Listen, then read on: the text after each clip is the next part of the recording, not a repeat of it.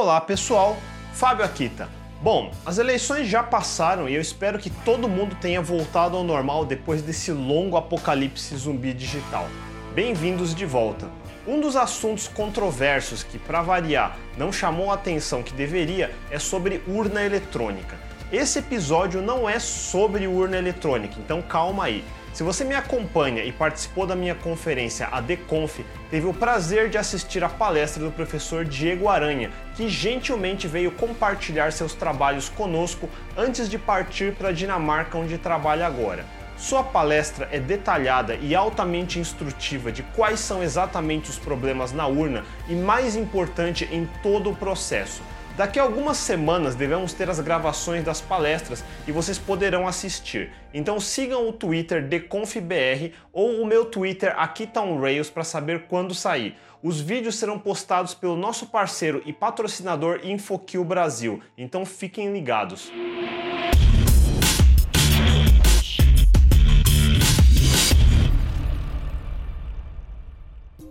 O gancho desse episódio foi um artigo que saiu no portal Bitcoin falando que o Bolsonaro chamou um especialista de blockchain para fazer auditoria na urna eletrônica. Eu não estou nem criticando a pessoa em si que foi chamada, mas meus dois problemas: chamar alguém de especialista em blockchain, que eu passei dois episódios semana passada afirmando que não existem, e essa noção que não sei por que se espalhou que blockchain é uma solução para a eleição. Ambas as noções estão erradas. O que diabos é um especialista? Em definição simples, pode ser só alguém que sabe alguma coisa. Especialista em fritar ovo, especialista em aspirar a casa.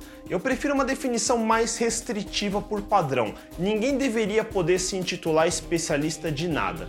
Quem reconhece alguém como especialista são outras pessoas ou, no mínimo, alguma instituição de longa tradição de medicina ou engenharia, ao longo de muito tempo. Além disso, um especialista deveria ser alguém que tem um estudo maior que qualquer outra pessoa, anos e anos, que publicou muito material durante muito tempo e praticou na área com resultados reconhecíveis, mensuráveis e irrefutáveis acima de dúvida razoável. Se houver dúvida, não é especialista. Blockchain é uma área nova, muito nova. Existem diversos tipos de blockchains, como o canônico do Bitcoin e seus clones como Litecoin, Bitcoin Cash. Existe Ethereum com sua VM de Solidity, IOTA que usam DAG ou Directed Acyclic Graph, muito semelhante à estrutura de um Git. Existe Cardano ou Tezos com suas funcionalidades de autogovernança.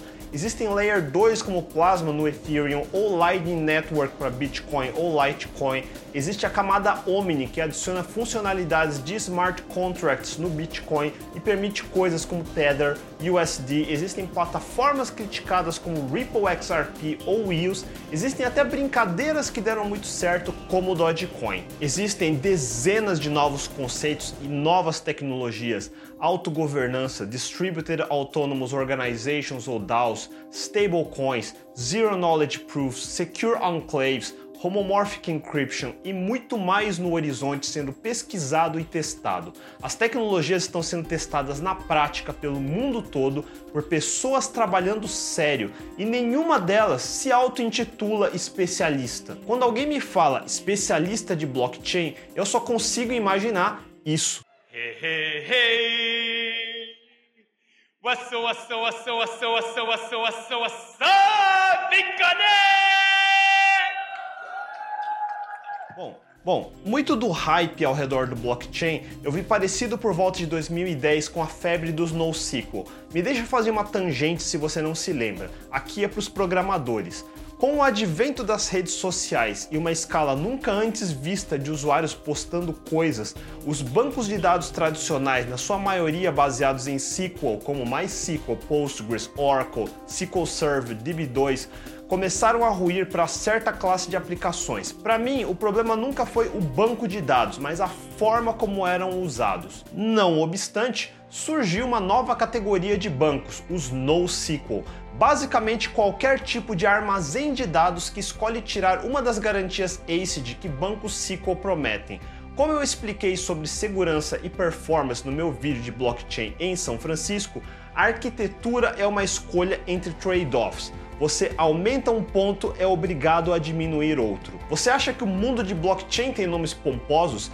Proof of Work, Schnorr, ZK Snarks, o mundo de NoSQL tinha CAP, Consistency, Availability, Partition Tolerance, tinha BASE, Basically Available, Soft State, Eventual Consistency e produtos como MongoDB, Redis, CouchDB, React, Cassandra e conceitos como eventualmente consistente e gerou abominações como o Stack Min, juntando todos os hypes da época num acrônimo só e vendendo como se fosse a salvação da lavoura.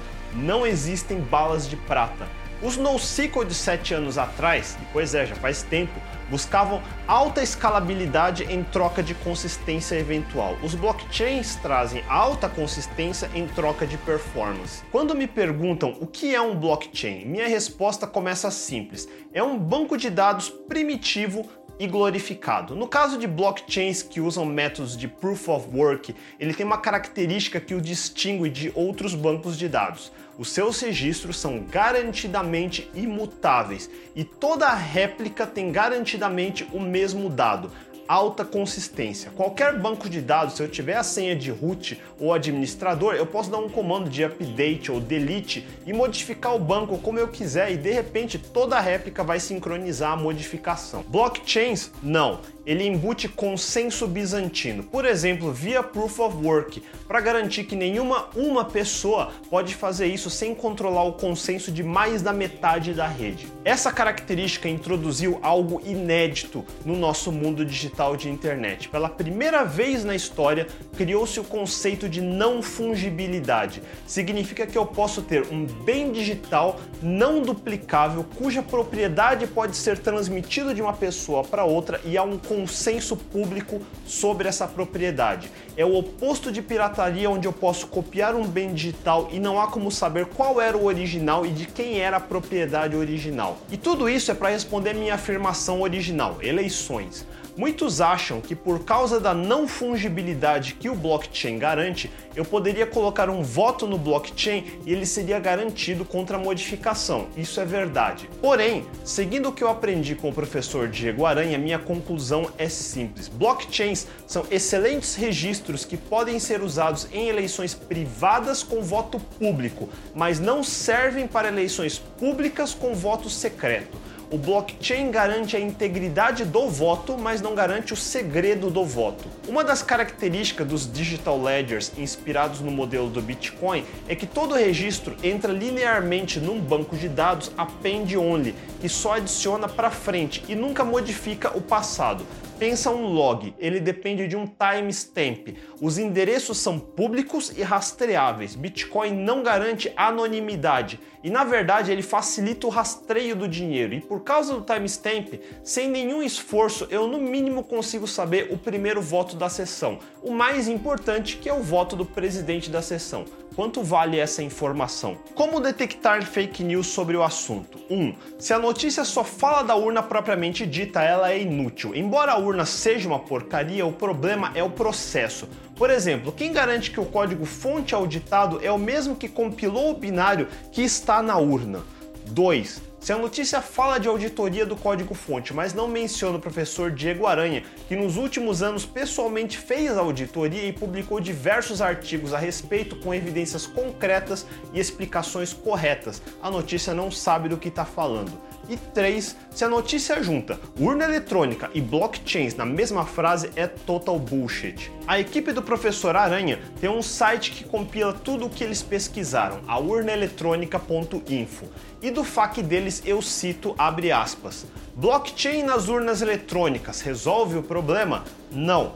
Blockchain serve para garantir que, uma vez registrada uma informação, ela nunca mais seja alterada. Mas se você não souber que a informação está correta no momento que ela for registrada, de nada adianta garantir que ela não será alterada posteriormente. Quando você faz uma compra com bitcoins no seu computador, o blockchain garante que uma vez que você transferiu aquelas moedas para a loja, você nunca mais poderá alegar que não transferiu e, portanto, não poderá gastar as mesmas moedas para fazer outra transação. O propósito da blockchain é esse: É para isso que ela foi criada e não para te proteger de criminosos que queiram roubar seu dinheiro. Se o seu computador estiver infectado com malware, ele pode muito bem registrar na blockchain uma transação incorreta que transfira o dinheiro para um criminoso em vez de transferir para a loja. Com votação, a situação se agrava, pois a transação na blockchain precisa ser sigilosa. Você inclui seu voto em um registro imutável, mas para proteger o sigilo, você depois não deve ser capaz de verificar o destinatário.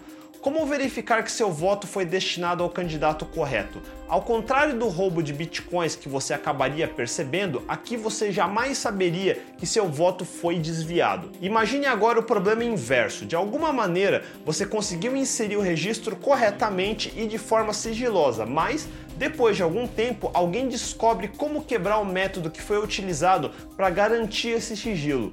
Como a informação está registrada para sempre na blockchain pública, agora você nunca mais pode alegar que não votou naquele candidato. Fecho aspas. E depois de tudo isso dito, eu esbarro em outra notícia no sábado passado. TSE autoriza técnicos de Bolsonaro e Andrade na sala cofre da apuração, falando nisso como se fosse algo muito importante. Cara, eu tento não perder a compostura, mas você não precisa ser especialista para imaginar o que isso significa. Deixa eu citar esse artigo, abre aspas. Até hoje, em todas as eleições brasileiras, representantes de candidatos eram convidados a assistir à apuração em uma sala no TSE onde havia apenas monitores para o acompanhamento da apuração.